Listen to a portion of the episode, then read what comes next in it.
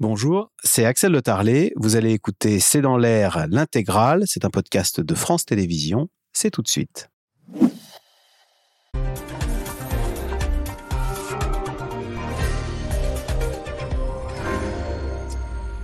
Bonsoir à toutes et à tous. L'horreur ce matin à Arras, un professeur de français a été mortellement poignardé par un Tchétchène de 20 ans. Ce terroriste s'est introduit dans le lycée Gambetta au cri de Allah Wakbar.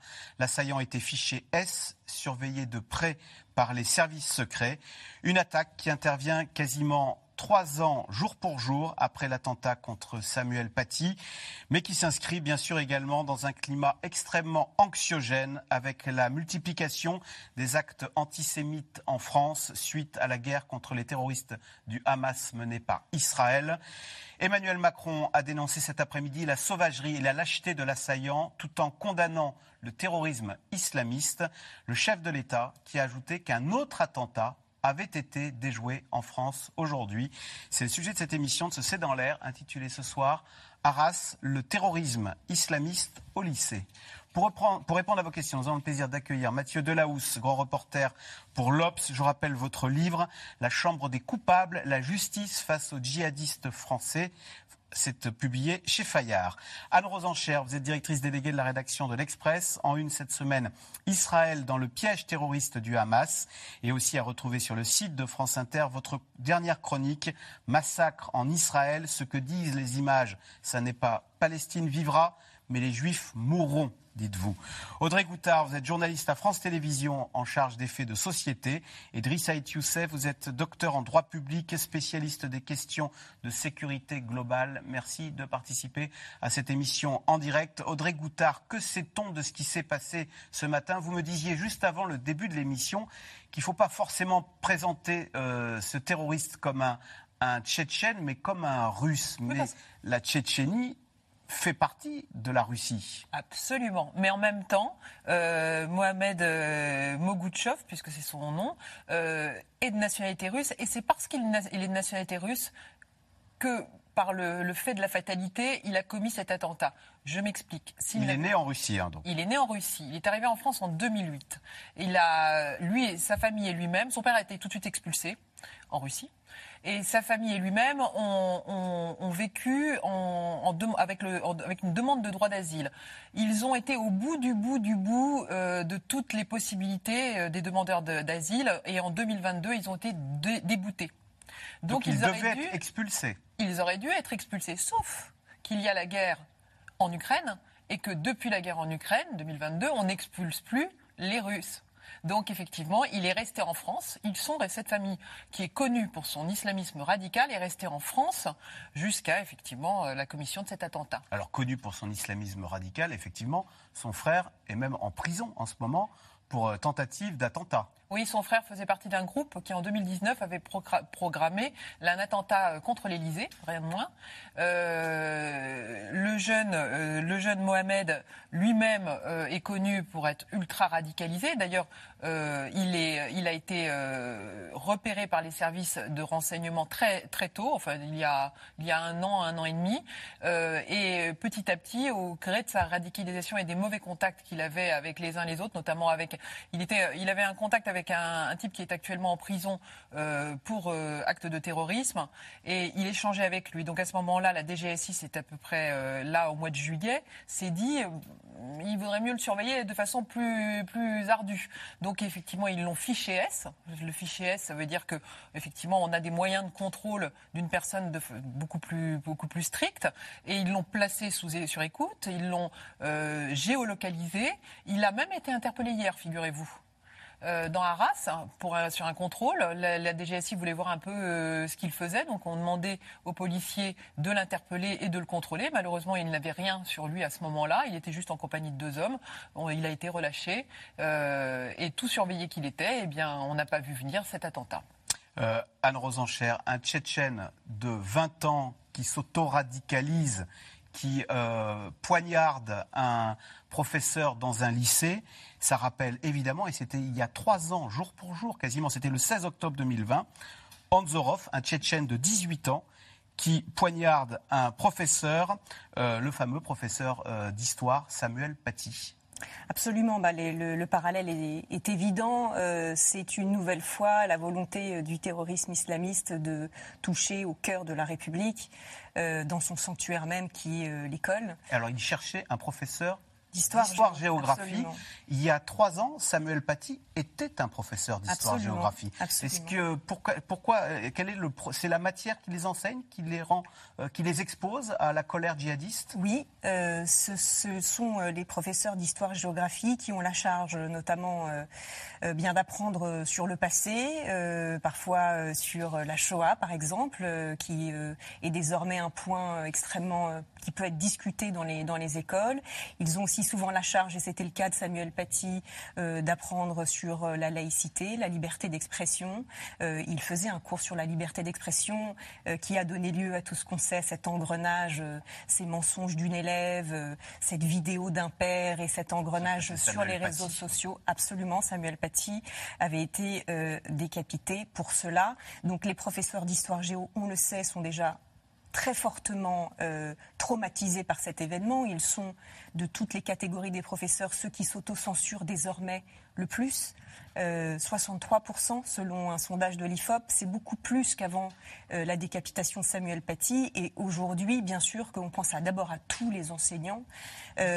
On les dit résilients, ces enseignants. Ils sont quand même traumatisés par ce qu'ils vivent et ils vont l'être d'autant plus. Quand vous disiez ils s'autocensurent, quelles sont les parties, euh, quels sont les, chapitres qui sont compliqués désormais d'aborder euh, à l'école? Bah, La liberté d'expression déjà, euh, et puis certains chapitres. ben, je vous citais tout à l'heure la question de la Shoah. Dans le dernier livre de Jean-Pierre Aubin, cet ancien recteur, il, ouvre sur, une, sur une scène incroyable d'un professeur d'histoire géo qui dit à son président de région qui, est venu le voir dans un cours, oui c'est vrai monsieur le président, je viens d'aborder euh, la question de la Shoah sans parler des Juifs.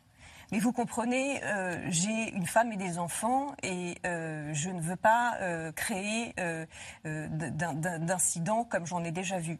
Donc, si vous voulez, ça c'est dans le livre de Jean-Pierre Robin, je, cite mes sources.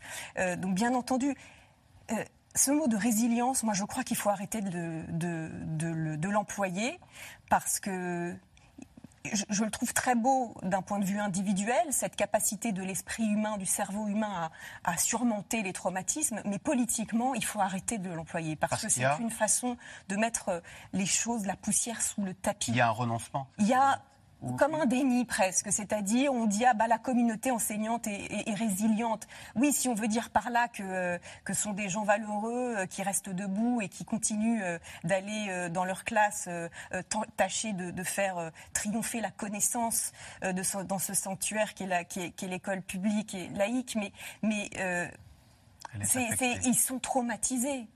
Et ils voudraient être sûrs que euh, ce qui s'est passé, euh, notamment avec Samuel Paty, mais aussi ce matin, euh, probablement avec Dominique Bernard, ne, pourra pas se reproduire, que ce ne soit pas qu'une fraternité de larmes le lendemain des attentats.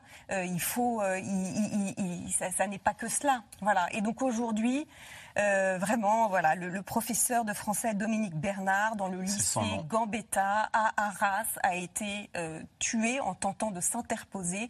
Je, dis toute cette phrase parce que je trouve que son énoncé dit à quel point on touche à la République française, à la République des professeurs et euh, les enseignants, mais tous les Français ce soir sont meurtris, enfin tous les Français, tous ceux qui ont la République au cœur.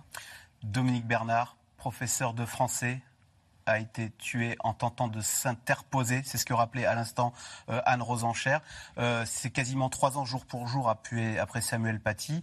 Euh, est-ce que que peut, enfin, je veux dire, est-ce que la sécurité a été renforcée depuis l'affaire Samuel Paty? Est-ce qu'il y a eu des enseignements tirés? En même temps, que peut-on faire face à un individu qui pénètre dans un établissement muni simplement d'un couteau? Hum. Depuis d'ailleurs 2015, euh, beaucoup d'établissements scolaires ont fait l'objet de mesures renforcées avec euh, des plans de prévention hein, qui a été activé dans le cadre de euh, l'attentat terroriste ce matin. Euh, ça fonctionne globalement bien puisque les, des élèves ont été mis en sécurité dans des établissements scolaires avec des protocoles de, de sécurité, pas de bruit sous la table, etc. Ça a été le cas ce matin encore. Hein. C'était le cas ce matin, y compris en termes d'infrastructure, c'est-à-dire que lorsqu'aujourd'hui vous concevez un établissement scolaire, vous avez des commissions de sécurité où on vous dit il faut pas mettre des lucarnes ici, il faut plutôt les mettre comme ça, faut pas parce qu'on prend en considération la menace terroriste. Mais malheureusement, le risque zéro n'existe pas.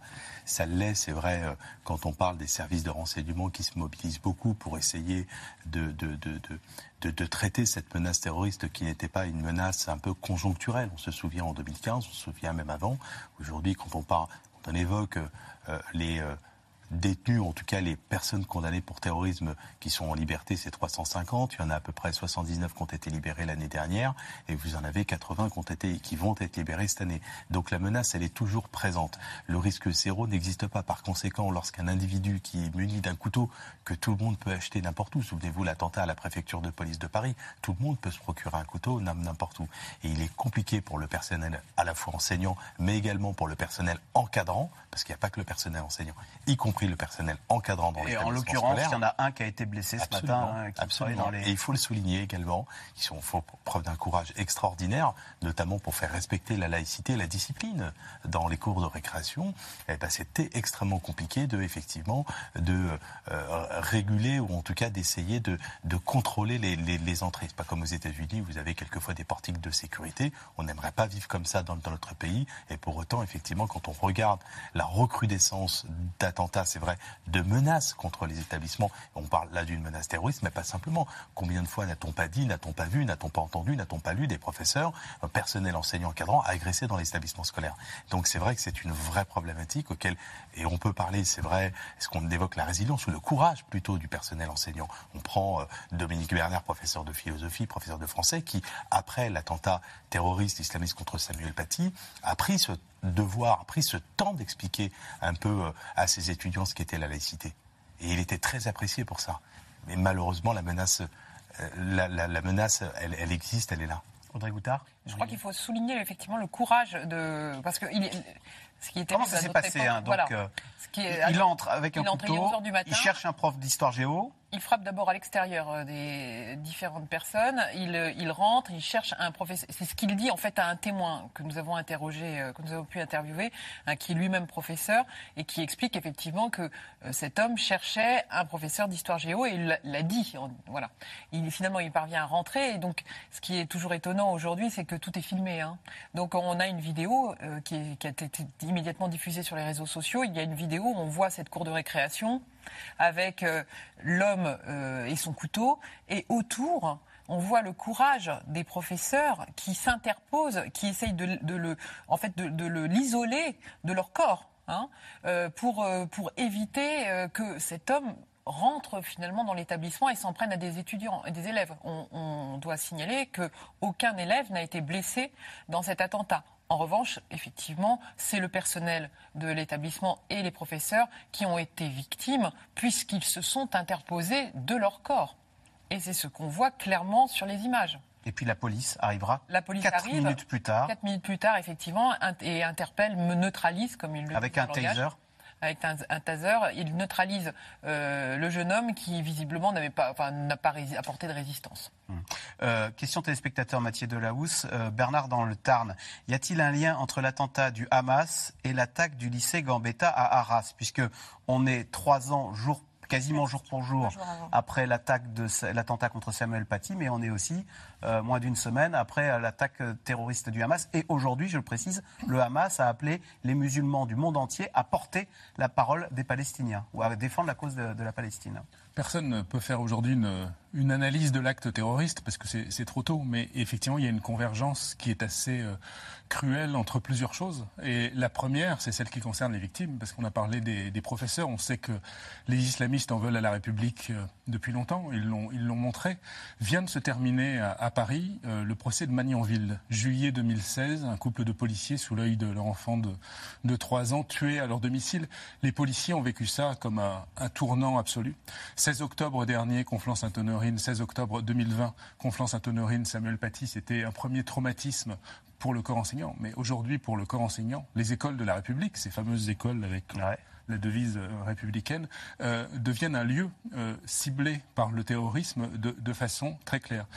Il y a effectivement l'actualité internationale qui joue, on pourra revenir là-dessus, mais l'appel du Hamas, il fait partie d'une ambiance qui n'a échappé à personne dans l'actualité de, de, ces dernières semaines. Donc il y a forcément dans ces catégories d'éléments, de, d'arguments, de facteurs qui ont pu, qui ont pu jouer, euh, cette violence extrême qui est véhiculée par euh, tous les médias traditionnels, par tous les réseaux sociaux de façon exponentielle. Et je pense que dans les traumatismes sur lesquels on est encore, euh, l'émotion est ce soir encore extrêmement vive, il y a évidemment ce qui se déroule à Arras, mais il y a tout ce qui se déroule sur les réseaux sociaux. Moi, pour avoir suivi à l'époque le dossier Paty et pour suivre aujourd'hui celui d'Arras, je suis très troublé par le fait que sur les réseaux sociaux, encore aujourd'hui, circulent des images, des commentaires, un espèce de flot ininterrompu qui sidère, émeut, mais aussi galvanise. Et il y a quelque chose dans le dossier Paty dont on n'a pas fini de parler, c'est euh, cette jeunesse. Euh, perdus, dont on a peut-être du mal à expliquer la réalité des faits, que ce soit ceux de samedi dernier sur l'attaque terroriste du Hamas contre Israël ou que ce soit ceux d'Arras. Et cette actualité-là, elle joue alors elle joue sur tous les esprits, encore une fois, mais elle joue évidemment sur les esprits radicalisés euh, de celui qui est passé à l'acte à Arras ce matin. Galvanise, Anne Rosencher, les images épouvantables qu'on a vues euh, toute cette semaine euh, à la télévision et sur les réseaux sociaux, c'était bien pire. en Israël, hein, de ce qui s'est passé, des massacres dans les kibbutz, ça peut avoir galvaniser certains esprits euh, euh, en, Occident et en France Fasciner et galvaniser C'est pas ça peut avoir, ça l'a fait, c'est évident, mais en fait c'est quelque chose qu'on a du mal à, appréhender parce que bien entendu euh, la majorité d'entre nous quand on voit ces images on a plutôt immédiatement tendance à, à la solidarité, à la fraternité, à l'émotion, à la pitié et à la fraternité de la pitié, comme disait Albert Cohen. Et, euh, mais malheureusement, on sait désormais que euh, ce sont des images qui, qui, galvanisent les cœurs les plus euh, haineux. Et moi, je l'ai compris. Je me souviens très bien quand est-ce que je l'ai compris. Je l'ai compris après euh, Mohamed Merah, qui avait fait, on se souvient, une tuerie à Montauban et à Toulouse qui avait tué euh, trois militaires, euh, quatre personnes dans une école juive, dont trois enfants, dont une à bout portant, enfin un bout touchant qu'il était allé récupérer. Et je me souviens qu'à l'époque, je me disais, mais là, forcément, la fraternité, l'émotion nationale était énorme. et quand j'ai compris à la fin de l'année 2012 que, en vérité, les actes antisémites n'avait jamais été aussi élevé dans la foulée. Euh, il était en augmentation de plus de 60%. Euh, par l'effet de contagion et de galvanisation de la haine, oui, là j'ai compris le mécanisme qui est aujourd'hui euh, encore plus qu'en 2012 complètement libéré sur les réseaux sociaux. J'aimerais même, je vous suis totalement sur sur ce sentiment, que, ce ressenti que vous avez, mais néanmoins, je, je, je voudrais juste apporter un petit élément lorsque les, euh, effectivement les plaintes pour euh, injures, actes antisémites euh, se sont développées, c'est aussi la libération de la parole. C'est-à-dire qu'avant, la police ne prenait même pas en charge ah. cette, cet élément. C'est-à-dire que euh, les, des juifs pouvaient se faire agresser, etc., on considérait que c'était des agressions. On a qualifié à un moment donné qu'effectivement il s'agissait d'agressions de, antisémites. Donc évidemment, ça a fait exploser les chiffres. Ensuite, euh, oui, vous avez tout à fait raison, après Mohamed Merah et après d'ailleurs tous les événements terroristes, et on l'aura après cet événement de Arras, il y a une, une, une activité on le voit sur les réseaux sociaux et les services de renseignement la note à chaque fois, une émulation des uns et des autres et des félicitations de, toute cette mouvance islamiste qui, euh, est dans son entre-soi. Néanmoins, on voit aussi, mais cela on les entend pas, les citoyens musulmans euh, d'origine, enfin de, pardon, de confession musulmane, euh, français comme vous et moi, qui sont évidemment émus par ce qui s'est passé et qui représentent la grande majorité de tous. Donc, en fait, la difficulté lorsqu'on est dans des événements aussi tragiques et on est tellement touché effectivement par rapport à notre laïcité, par rapport à nos enseignants, etc., on a tendance à penser qu'on est face à un bloc énorme d'islamistes. Quand vous discutez avec les services de renseignement, vous vous rendez compte qu'il y a évidemment il existe ce, bloc, mais ils, agissent un peu en, réseau fermé et ils sont dans l'entre-soi et on et il n'y a pas de grande surprise généralement lorsqu'il y en a un qui passe à l'acte. Ce sont un peu toujours les mêmes. Une minorité haineuse qui salue la majorité silencieuse, bien hmm. sûr. C'est effectivement pas un bloc, mais dans, ce continuum sur euh, l'aspect d'investigation qu'on a déjà aujourd'hui, il y a cet aspect terrible qui rejoint euh, ce qui est dit, c'est que euh, Mogatchov, dont le frère est en prison, était le, référent religieux. Le, tchétchène, le terroriste qui est passé à l'action ce matin à Arras. son frère était le, le référent religieux d'un jeune homme qui sera interpellé dans le cadre d'une enquête terroriste qui a lieu en juillet 2019.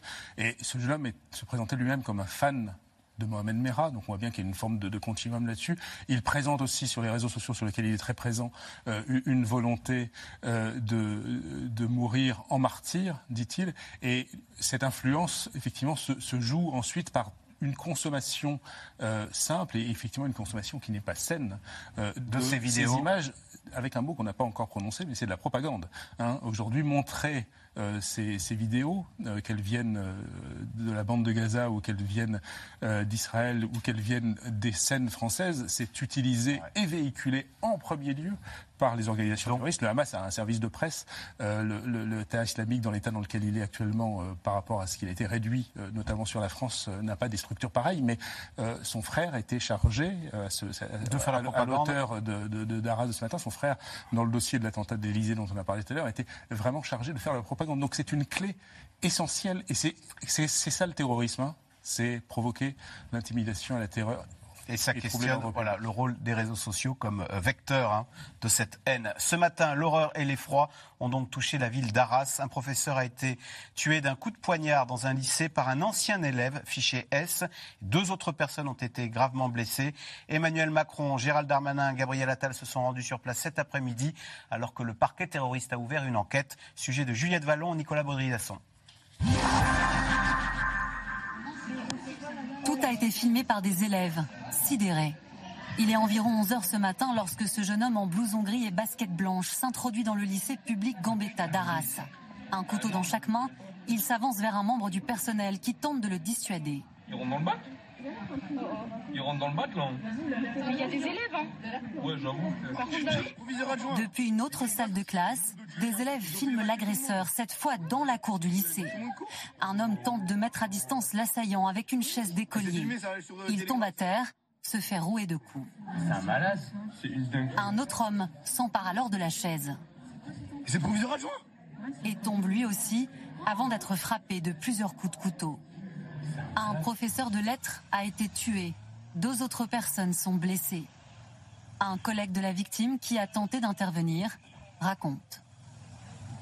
le chef cuisinier a été agressé et euh, j'ai voulu intervenir euh, très brièvement. Euh, il m'a poursuivi moi-même, il était armé de deux couteaux et il m'a demandé si j'étais prof d'histoire.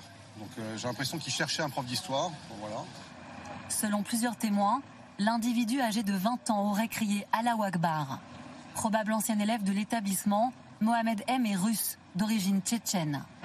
Fiché S pour radicalisation, son téléphone était sur écoute. Mohamed M a été arrêté. Son frère a également été interpellé à proximité d'un autre établissement scolaire d'Arras. Le parquet national antiterroriste a ouvert une enquête. Cet après-midi, le président de la République s'est rendu à Arras. Je suis là pour témoigner euh, du soutien de la nation, pour dire que nous faisons bloc et que nous tenons debout. Et la plus belle preuve en est donnée par le choix qui a été fait par euh, le proviseur. Il a décidé euh, de rouvrir demain l'établissement. Les élèves qui le souhaitent pourront revenir, les enseignants qui le souhaitent pourront revenir. Le choix est fait de ne pas céder à la terreur, de ne rien laisser nous diviser. La France, une nouvelle fois touchée par le terrorisme. La classe politique réagit. J'appelle à l'union de toute la nation contre le terrorisme. Je demande au président de la République d'activer immédiatement l'état d'urgence. Il y a eu des failles dans toute la chaîne de responsabilité qui devraient conduire à la démission immédiate du ministre de l'Intérieur. Les autorités affirment avoir déjoué une autre tentative d'attentat cet après-midi à Limay dans les Yvelines. Un homme a été arrêté non loin d'un lycée armé d'un couteau. Audrey Goutard, on a vu le président euh, affecté. Il, a, il a dit qu'il y avait eu un autre attentat de déjoué. Alors c'était celui- c'était dans les Celui de Yvelines. Limay, dans les Yvelines, effectivement. En fait, euh, la police a interpellé, a interpellé un homme qui, était, qui sortait d'un lieu de prière euh, réputé radical et qui était à mi-chemin euh, à côté d'un établissement Du ly- du scolaire. lycée Condorcet. Du lycée Condorcet. Donc, dans l'ambiance, évidemment, de, de ce matin, euh, il a été interpellé et effectivement, dans sa poche, il y avait un couteau. Alors après, il va falloir maintenant enquêter, voir s'il s'apprêtait à commettre un attentat. Si les policiers ont en eff- en effet déjoué un attentat, euh, ça va être l'objet de toute l'enquête qui démarre. Youssef, cet acte barbare signe-t-il un échec de nos services de renseignement? Anne Rosencher le rappelait tout à l'heure. euh, ce Tchétchène de 20 ans, euh, Mohamed euh, M, euh, a été contrôlé hier soir, hier par la DGSI. Non, par les, pardon, par le, par le, le- les, les services de police, la police locale, à la demande de la DGSI. C'est c'est une procédure assez classique où les agents de la DGSI font contrôler pour ne pas attirer l'attention Mm. euh, de l'individu, parce que s'il est contrôlé par la DGSI, il va se rendre compte immédiatement qu'il est fait Donc tuer. il a été contrôlé Donc, l'air on de envoie rien. une quoi. patrouille, L'air de voilà, rien donc on envoie une patrouille essentiellement pour voir ce qu'il a dans les poches, est-ce qu'il a un couteau, etc. Est-ce qu'il a un téléphone portable Parce qu'il y a des choses qu'on peut pas dire ici, mais tout ça est plutôt bien organisé. C'est la raison pour, pour laquelle son frère a été interpellé immédiatement. Voilà. Après, ce qui est compliqué, c'est qu'il faut bien l'admettre. Il y a quand même un nombre de personnes à surveiller considérable. C'est vrai qu'on parle de la menace terroriste islamiste. Il ne faut pas oublier que la menace un peu d'ultra-gauche, ultra-droite, ça fait à peu près 10 000 personnes qu'il faut activement surveiller. Donc ce sont ceux qui disposent d'une fiche active, fiche S qui est active. C'est son cas. Alors il y en a beaucoup. Quand on est fiché S, euh, comment on est surveillé? Ça, Alors, Il y en a beaucoup? Alors, vous, vous avez ceux qui font comme euh, cet individu, qui font l'objet d'une surveillance à la fois électronique et physique, parce qu'il était aussi, il a fait l'objet aussi d'une filature. Et puis vous avez ceux, effectivement, où il y a, il y a- bon, dans les fichiers S, c'est quoi la, la fiche S? La fiche S, en réalité, c'est une balise. C'est une balise qu'on place sur vous, et lorsque, par exemple, vous prenez l'avion, vous passez effectivement la police aux frontières, bah, le policier, euh, il a euh, la conduite à tenir, s'agissant effectivement de la manière dont il va vous contrôler. Mais une balise, la personne qui est fichée S, elle ne le sait pas. Elle ne le sait pas. Donc, Et alors, et, et comment on- discrètement Non, non, non, non, non, c'est- sur marqueur. l'écran électronique, marqueur, en c'est fait, c'est un marqueur sur votre état civil qui dit que vous êtes fiché S et que C'est au vous- figuré. et, et que voilà, c'est un peu au figuré. Et puis il y a une conduite à tenir pour les policiers, par exemple, sur vous Donc à l'aéroport, quand il passe, il y a écrit, Voilà. il y a un, un- warning, pas, voilà, S. Et la personne qui est fichée S ne le sait pas. Ne le sait pas, le policier le sait, il a une conduite à tenir, savoir avec qui vous êtes, d'où vous venez, où est-ce que vous voyagez, ce que vous avez dans votre passeport, etc., etc.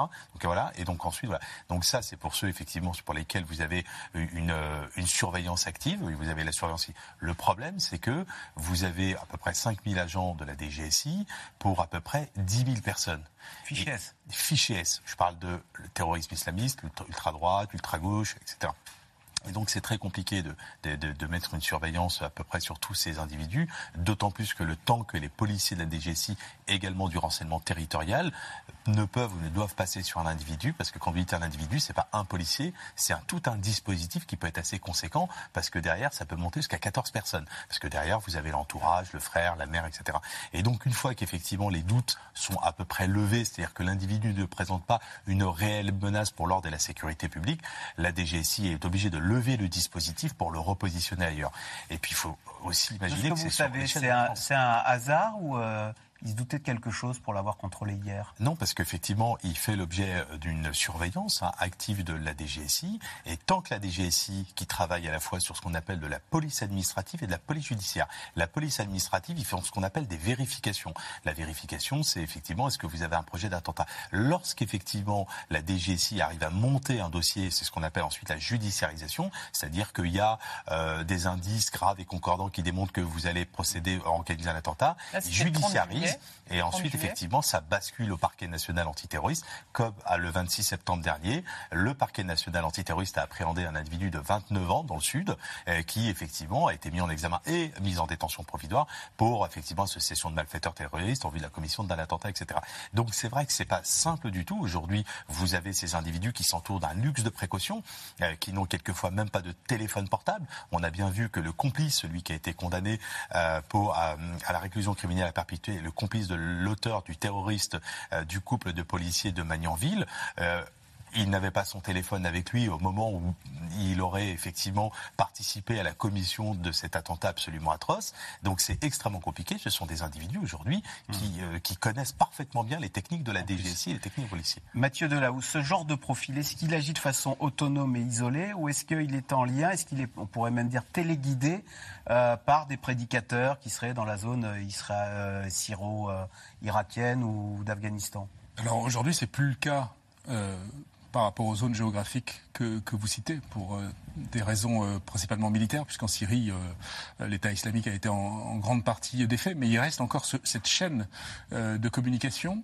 On l'avait vu dans le dossier Paty, avec une typologie un peu similaire, puisque c'était un jeune homme tchétchène, Abdullah Kanzorov, qui était en lien avec toute une série d'individus et aussi toute une série de, de rhétorique euh, djihadiste, mais aussi des, inconnus qui, à l'époque, sans revenir intégralement ce soir sur le dossier Mais avaient relayé euh, ce message de haine qui avait été envoyé par euh, le père d'une élève qui d'ailleurs n'était pas présente ce jour-là à l'école, et mais ça avait été relayé par toute une galaxie euh.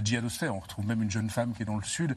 Il y a une ramification qui, effectivement, numériquement est très peu importante, euh, mais qui concerne beaucoup de monde. Simplement, sur la, typologie, on est en- entre deux choses. Euh, aujourd'hui, de façon assez sûre, sur ce qui s'est déroulé à Arras, on est entre le très haut du spectre de la crainte aujourd'hui euh, des services de renseignement intérieur et extérieur, d'ailleurs, ce qu'on appelle la menace projetée. La menace projetée, c'est euh, une menace qui vient euh, de l'étranger, ça s'est produit évidemment euh, au Bataclan avec les commandos euh, du 13 novembre qui ont agi euh, précédemment sur, sur les terrasses et au Stade de France. Et ça peut évidemment nourrir de nouvelles idées par rapport aux images qu'on a vues le week-end dernier sur les ULM ou les deltaplanes qui circulent au-dessus d'une frontière pour aller frapper une zone. Ça, on est vraiment sur une, technique quasiment militaire. C'est comme ça que c'est décrit par la DGSI. Et puis de l'autre côté, et c'est celle-ci qui est le plus difficile à surveiller, peut-être même plus encore que celle du jeune homme qui a été arrêté aujourd'hui à Arras après avoir euh, semé la mort, c'est euh, ce qu'on appelait les surgissants, c'est-à-dire des gens qui ne sont ni fichés S, qui n'ont jamais fait l'objet d'aucune condamnation, qui sont des nobody, des, des, des personnes euh, qui n'ont aucune caractéristique, et que les services, alors là, pour c'est vrai que pour les services de police, pour le parquet national antiterroriste, c'est une angoisse absolue de voir des gens qui n'ont été repérés d'absolument euh, par aucun indice et qui passent à l'acte. Et les- il y en a eu, euh, notamment euh, des, des mineurs, des, des jeunes majeurs et des gens qui sont dans une aucune structuration, euh, si vous voulez, que les spécialistes du terrorisme dans le- au sein de l'appareil d'État pouvaient décrire de façon un petit peu rationnelle. Donc ces surgissants ont provoqué beaucoup d'angoisse. C'est pour ça que la surveillance des réseaux sociaux par Pharos est très importante. C'est pour ça aussi que la prévention est très importante sur ce profil, pour répondre à votre question, on est entre les deux. On est entre quelqu'un qui est effectivement connu euh, et quelqu'un qui passe à l'action après avoir euh, euh, effectivement éveillé les soupçons, mais ne pas être. Ils se ça sur les réseaux sociaux, Je hein. termine juste ce- ce- cet aspect parce qu'il est fondamental aussi pour que les gens qui nous regardent comprennent, c'est qu'ils ils sont dans une phase où ils ne sont pas suffisamment engagés dans une action djihadiste pour pouvoir être euh, interpellés et placés en détention. C'est-à-dire qu'on reste avec euh, cette menace-là dans une situation d'état de droit et on est sur du renseignement, effectivement, avec on collecte les choses, on surveille, on reste vigilant, on appelle, on demande à une patrouille de surveiller, mais on n'est pas dans l'enfermement. Et on est dans un état de droit qui s'est maintenu euh, malgré tout ce qui est arrivé en 2015 en France euh, avec cette question et avec effectivement tous les services du renseignement, je ne veux pas trahir leur parole et je pense que le ministre de l'Intérieur prendra la parole, mais vous diront que c'est un échec quand ça arrive. Euh, C'est vrai qu'Audrey Goutard a limé euh, cette personne qui a été interpellée, il n'y a pas de passage à l'acte. Elle dit bah voilà, je me, propose, je me promène avec un couteau, c'est pour me défendre. Ce qui est C'est peut-être vrai. Ben, ce qui est peut-être vrai, c'est compliqué d'arrêter quelqu'un avant qu'il n'ait qu'il n'ait fait quoi que ce soit, simplement parce qu'il a fait un message qui pourrait le trahir sur les réseaux sociaux. Mais c'est toute la problématique euh, d'ailleurs des fichiers S, parce qu'à chaque fois qu'un homme commet un attentat ou un acte et qu'on dit bah, il était fiché S, pour- qu'est-ce qu'ont fait les, les services de renseignement? Et que, que fait la police? Mais en fait, la- nos- les lois, comme vous le disiez très justement, attend- disent on attend qu'il y ait la pré- vraiment la préparation d'une commission de- de- d'un acte terroriste. Et là, On peut pour- pas arrêter de façon on peut pas préventive. arrêter de façon préventive, évidemment. Alors si on peut, on peut si effectivement il y a eu suffisamment d'éléments Un faisceau d'indices. un faisceau d'indices suffisant pour dire que cette personne s'apprêtait à commettre quelque chose. D'ailleurs, le frère de, de l'auteur euh, a été interpellé avec cinq personnes alors qu'il s'apprêtait à commettre un attentat euh, à l'Élysée. il n'avait pour la- à ce moment-là pas commis quoi que ce soit. Donc voilà, c'est le faisceau d'indices. En fait, c'est- c'est assez fin, mais en même temps très codifié. Anne Rosin Cher, juste pour revenir sur ce que, ce que disait Mathieu de la Housse, euh, qui rappelait qu'il y a la, la menace d'une euh, d'une attaque ex- euh, qui viendrait de l'extérieur, projetée. Euh, C'est Gérald Darmanin, quand même, le 19 septembre dernier, qui en effet a évoqué le risque, je le cite, hein, d'un nouveau Bataclan. La menace exportée depuis les zones du djihad grandit au- à mesure que le temps passe. Pourquoi et qu'est-ce qui fait dire et qu'a-t-on fait pour être euh, exposé ainsi à un nouveau Bataclan euh, dont la menace euh, grandirait chaque jour, à en croire le ministre de l'Intérieur Qu'a-t-on fait Mais rien. Nous- Il n'y a rien qui justifie. qu'est-ce qui nourrit, qu'est-ce qui, non mais, qu'est-ce qui nourrit euh, La cette haine. hypothèse d'un nouveau Ah, Bataclan qu'est-ce qui nourrit Alors ça, pour le pourquoi, coup, pourquoi la France est ciblée euh, avec d'autres pays Avec la d'autres Suède pays, la également. Suède aussi, absolument. Euh, la France est ciblée, mais alors.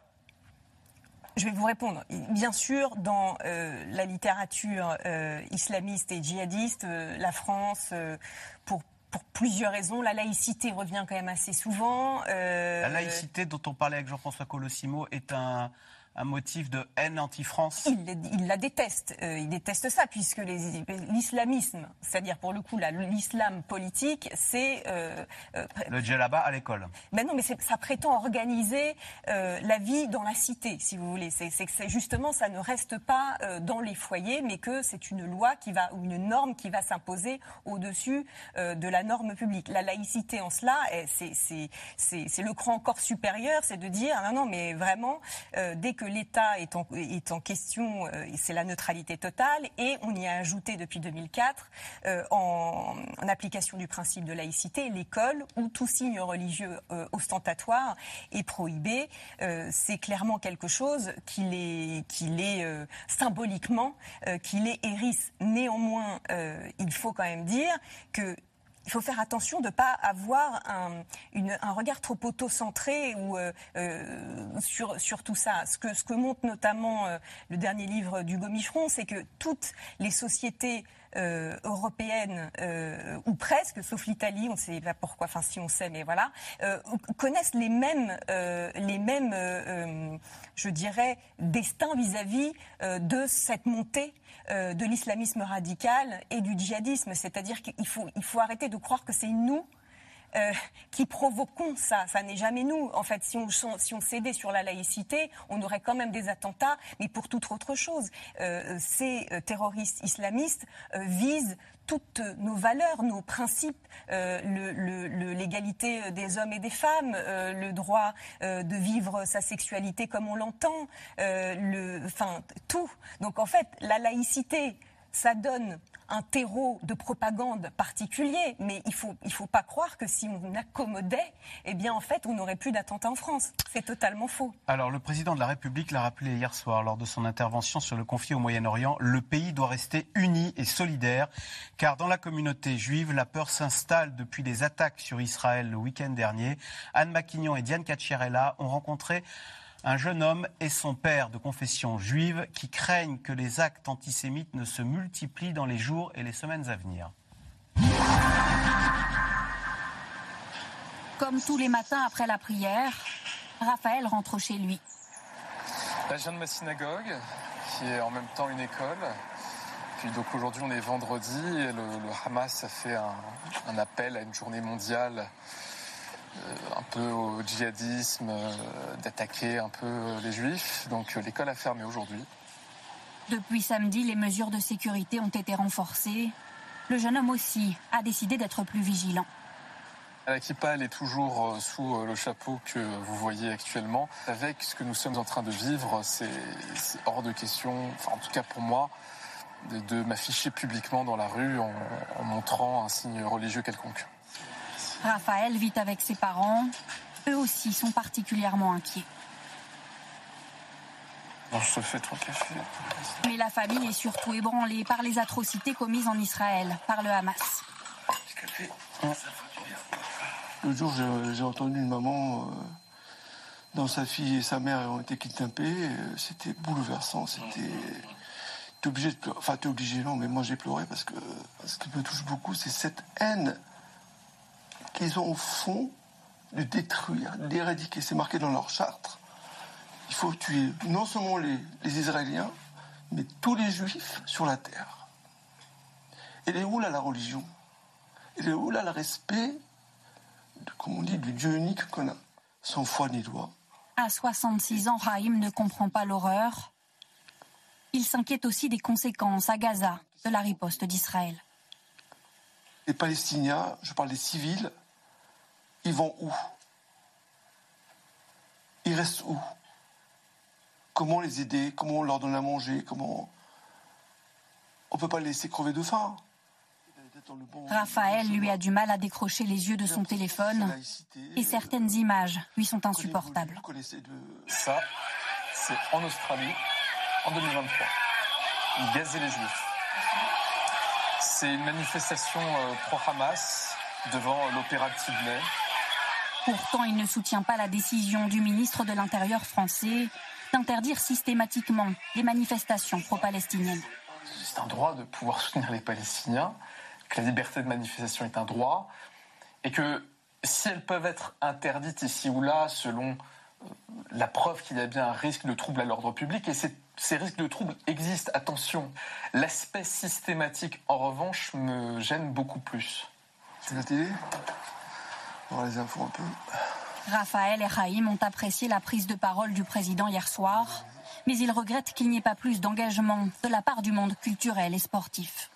On dirait qu'il y a une forme, euh, comment dire, de, d'esquive qui voudrait que systématiquement, si on condamne le Hamas, ce serait être du côté du gouvernement israélien. C'est, c'est pas le sujet en fait. On peut tout à fait dire, tenir le double, les deux discours, à savoir qu'il y a à la fois des exactions et en même temps qu'il y a une situation humanitaire préoccupante on dirait qu'il y a une forme de, euh, comme s'il y avait un imaginaire autour d'Israël qui ferait, ce serait le, grand méchant de l'histoire et qu'on peut définitivement pas se mettre du côté du méchant. Selon un dernier sondage, 85% des Français sont inquiets de la situation au Proche-Orient. Beaucoup redoutent également des répercussions sur le sol national. Euh, question téléspectateur Driss Saïd Youssef, comment renforcer la sécurité des écoles? Vous avez plusieurs moyens de renforcer. D'abord, euh, par effectivement la présence de, policiers, y compris euh, de militaires qui peuvent patrouiller. Vous avez aussi euh, les collectivités qui disposent aussi d'une police municipale ou d'agents de surveillance de la voie publique qui peuvent évidemment aussi participer effectivement aux entrées aux sorties scolaires. Et puis vous avez aussi beaucoup, on le voit plutôt dans la communauté juive, des regroupements à la fois de parents et qui effectivement, et, et c'est très dommage d'en arriver là, qui effectivement vont sécuriser effectivement les rentrées d'enfants dans les établissements Donc vous avez plusieurs. Et puis après, vous avez d'autres dispositifs de, sécurité, les portiques, les SAS, etc., Mais en fait, il existe plusieurs moyens de protéger des établissements scolaires. Il y a dix écoles juives qui ont fermé. Le Figaro rapporte par exemple jeudi soir le gérant d'un restaurant cachère à Paris. On va tous vous tuer, Allah Akbar, vous avez tué des Palestiniens, on va venir vous tuer dans ton restaurant. Euh, Anne Rosencher, le, Monde rappelait l'autre jour, euh, eh ben, la grande peur ou le, caractère anxiogène des parents quand ils amènent leurs enfants à l'école. Un père dit enlève ta kippa euh, et ils reçoivent même des messages de la part de la direction en disant ne traînez pas trop devant l'école.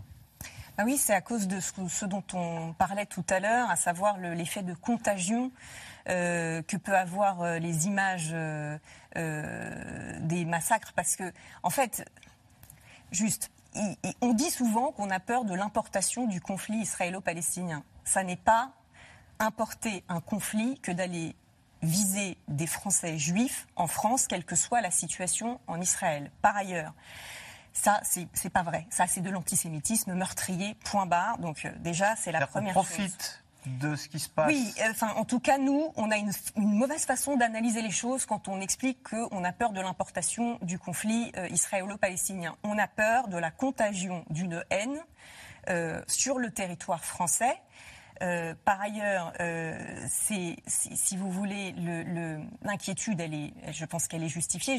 J'avais rappelé tout à l'heure ce qui s'était passé après euh, Mohamed Merah.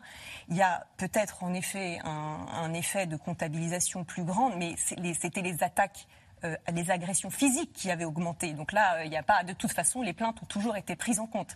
Donc euh, il y a un effet de contagion et je crois qu'en effet, le, sentiment d'inquiétude de, est grande, d'attaque antisémite parmi tous les Français parce que je relève, je souvent on dit l'inquiétude de la communauté juive. Enfin, c'est pas l'inquiétude de la communauté juive, des Français de toutes origines. Je moi je l'entends, je la vois euh, s'exprimer cette inquiétude de Français de toutes origines, de toute religion, euh, car euh, ce n'est pas, euh, c'est, pas comme ça qu'on vit la citoyenneté en France. Le producteur, l'animateur Arthur se plaignait, je cite, du manque, du, du silence de ses camarades du métier, en disant il y a bien peu de voix qui s'élèvent quand même pour. euh, Alors peut-être il y a des craintes euh, et dans ces cas-là, elles sont assez lâches euh, parce que je sais par exemple qu'un mannequin très connu euh, pour avoir posté des, un soutien dès dimanche aux, victimes des massacres du Hamas a perdu un million de followers sur Instagram, je crois.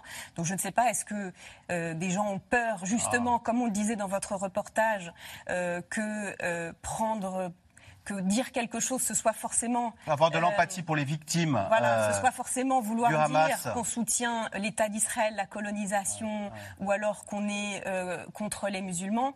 C'est ce genre d'amalgame-là. Je ne sais pas si c'est à cause de ça, mais le show business peut-être. Mais euh, franchement, dans la, en France, les citoyens français, moi, je trouve qu'aujourd'hui, l'inquiétude, elle est partagée, la dénonciation, elle est quand même, alors pas la France insoumise, euh, de, ce qui s'est passé euh, euh, samedi est très largement partagée.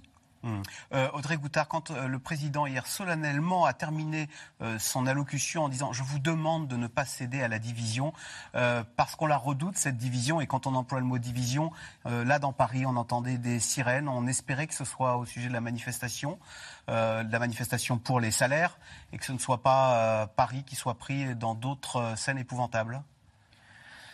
Des scènes qui effectivement pourraient diviser. Et puis, euh, effectivement, on l'a vu avec les manifestations pro-palestiniennes euh, qui ont été interdites euh, par les préfets. Donc, on se retrouve dans une situation. La division, c'est ça. C'est quand chacun manifeste de son côté sans arriver à se parler.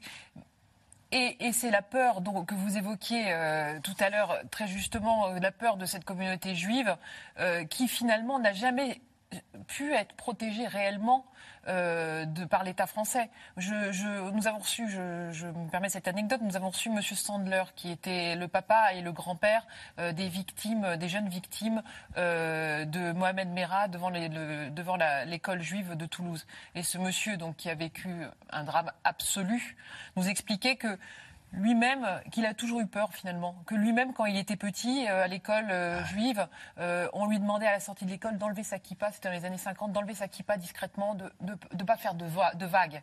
Et finalement, quand je vois ce qui se passe aujourd'hui, je me dis que bah, rien ne change et qu'on n'y arrive pas. On a beau avoir des services de police plus efficients parce qu'on a les moyens technologiques, on a beau avoir des gens comme vous qui exprimaient vraiment un propos euh, qui est, euh, fédérateur, néanmoins, effectivement, la communauté juive de France continue, en fonction des soubresauts internationaux, à craindre euh, pour, leur, pour leur vie et pour la vie de leurs enfants.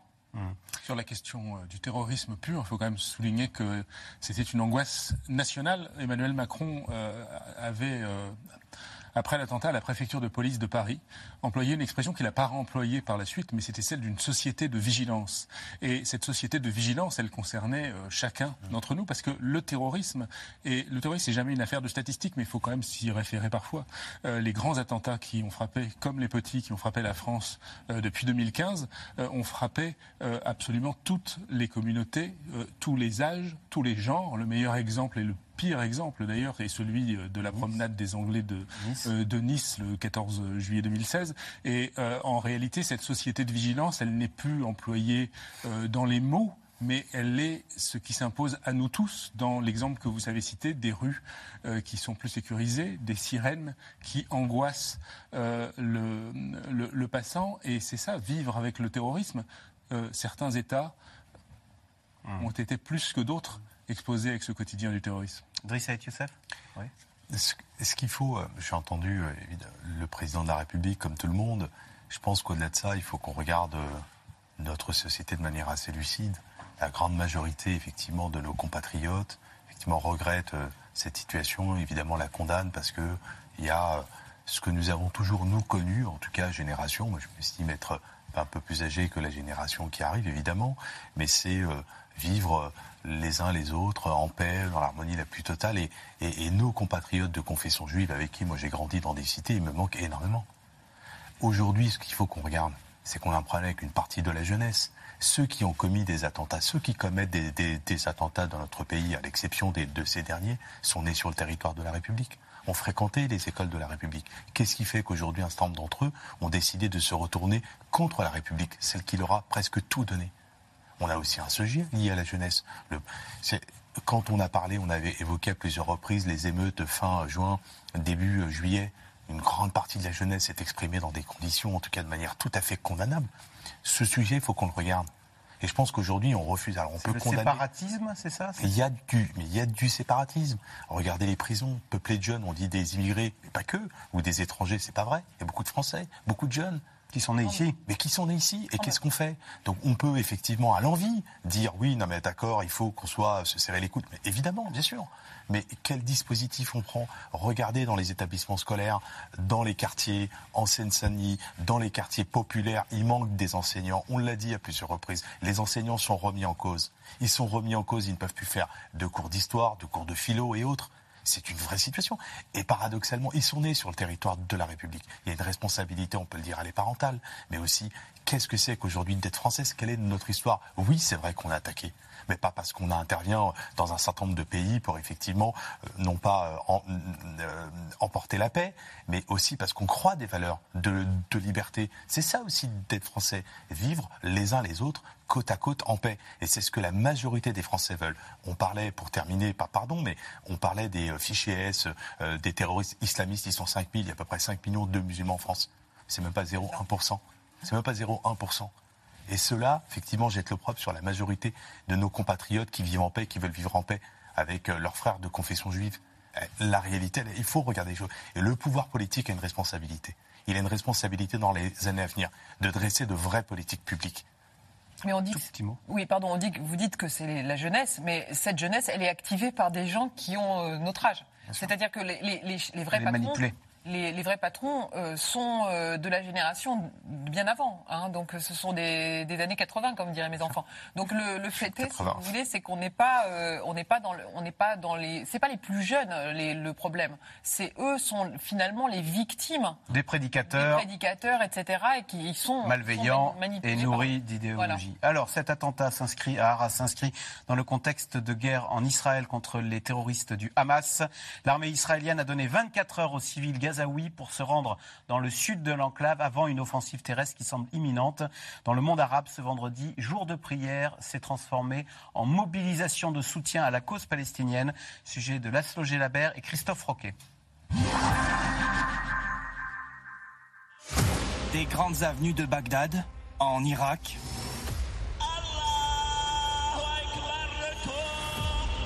jusque dans les rues de la capitale tunisienne on a toujours soutenu la cause palestinienne. En passant par la République du Yémen. On est sorti aujourd'hui heureux de l'opération déluge d'Al-Aqsa. Les mêmes marées humaines où des dizaines de milliers de personnes sont dans la rue en soutien à Gaza. En Iran, le drapeau israélien est brûlé, piétiné. Une démonstration de force qui donne à Téhéran l'occasion de mettre en garde leur ennemi juré, Israël.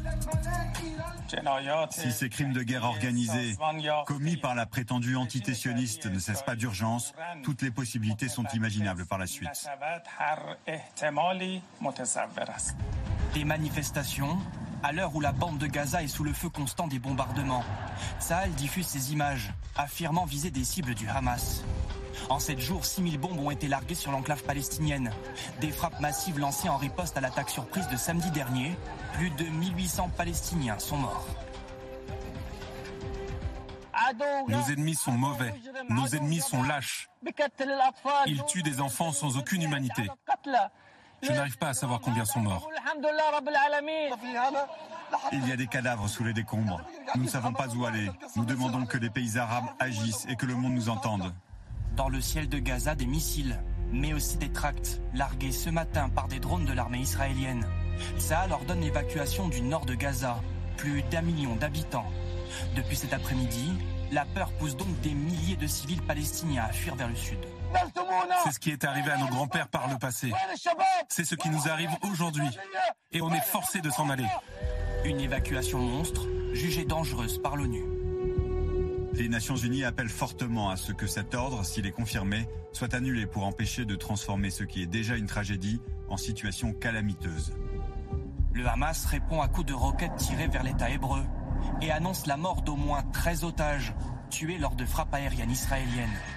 L'incursion terrestre paraît imminente. En plus de 360 000 réservistes mobilisés, l'armée israélienne déploie soldats et tanks à la frontière avec la bande de Gaza. Là où auraient été tournées ces vidéos montrant des affrontements avec des militants palestiniens. L'opération Grève de fer menée par Israël promet d'être dévastatrice. Il s'agit véritablement d'une guerre pour notre foyer. Et elle doit terminer par une seule chose. Une victoire totale. La destruction et l'écrasement du Hamas. Le Hamas qui est comme l'État islamique. Après les massacres commis le week-end dernier, l'heure est au recueillement pour de nombreuses familles endeuillées. À Jérusalem hier, ses parents dévastés ont enterré leur fils, un jeune soldat franco-israélien, tué lors de combats dans le kibbutz de Be'eri. Tu sais, tu m'avais dit aussi qu'ici il n'y avait que des héros. Mais tu es le plus bel héros du monde. Parce que tu as donné ta vie et que tu voulais donner ta vie pour Israël. Jour après jour, le bilan ne cesse de s'alourdir. Plus de 1300 personnes ont été tuées lors de cet assaut sans précédent sur le sol israélien. Anne Rosancher, est-ce qu'il n'y a pas le risque, puisqu'on annonce comme imminente l'intervention au sol de l'armée israélienne à Gaza, où il y a 2 millions de Palestiniens euh, qui n'ont, euh, où, la moyenne d'âge est de 18 ans. Hein. Est-ce qu'il n'y a pas le risque que ça renforce, euh, cette guerre asymétrique ne renforce la cause palestinienne dans les pays arabes? Regardez le monde, on va voir au Yémen, euh, puisqu'il y avait le Hamas qui avait appelé les musulmans du monde entier à des rassemblements pour soutenir la cause palestinienne. Est-ce que ça ne risque pas de renforcer bah, cette popularité? Alors, je ne sais pas s'il faut dire du Hamas ou de la cause palestinienne, d'ailleurs. Bah, C'était ce qui était cherché.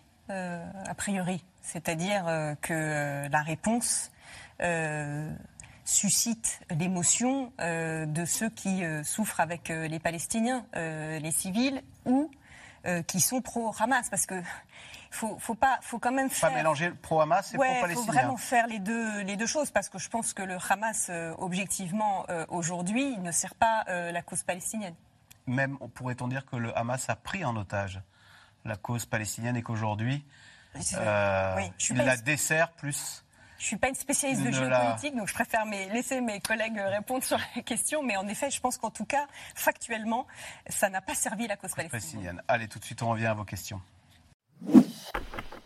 Merci d'avoir écouté C'est dans l'air. Comme vous le savez, vous pouvez désormais écouter l'intégrale, mais aussi l'invité ou vos questions à nos experts. Tous ces podcasts sont disponibles gratuitement sur toutes les plateformes de streaming audio. Et pour le replay vidéo, c'est sur France.tv, bien évidemment. À bientôt.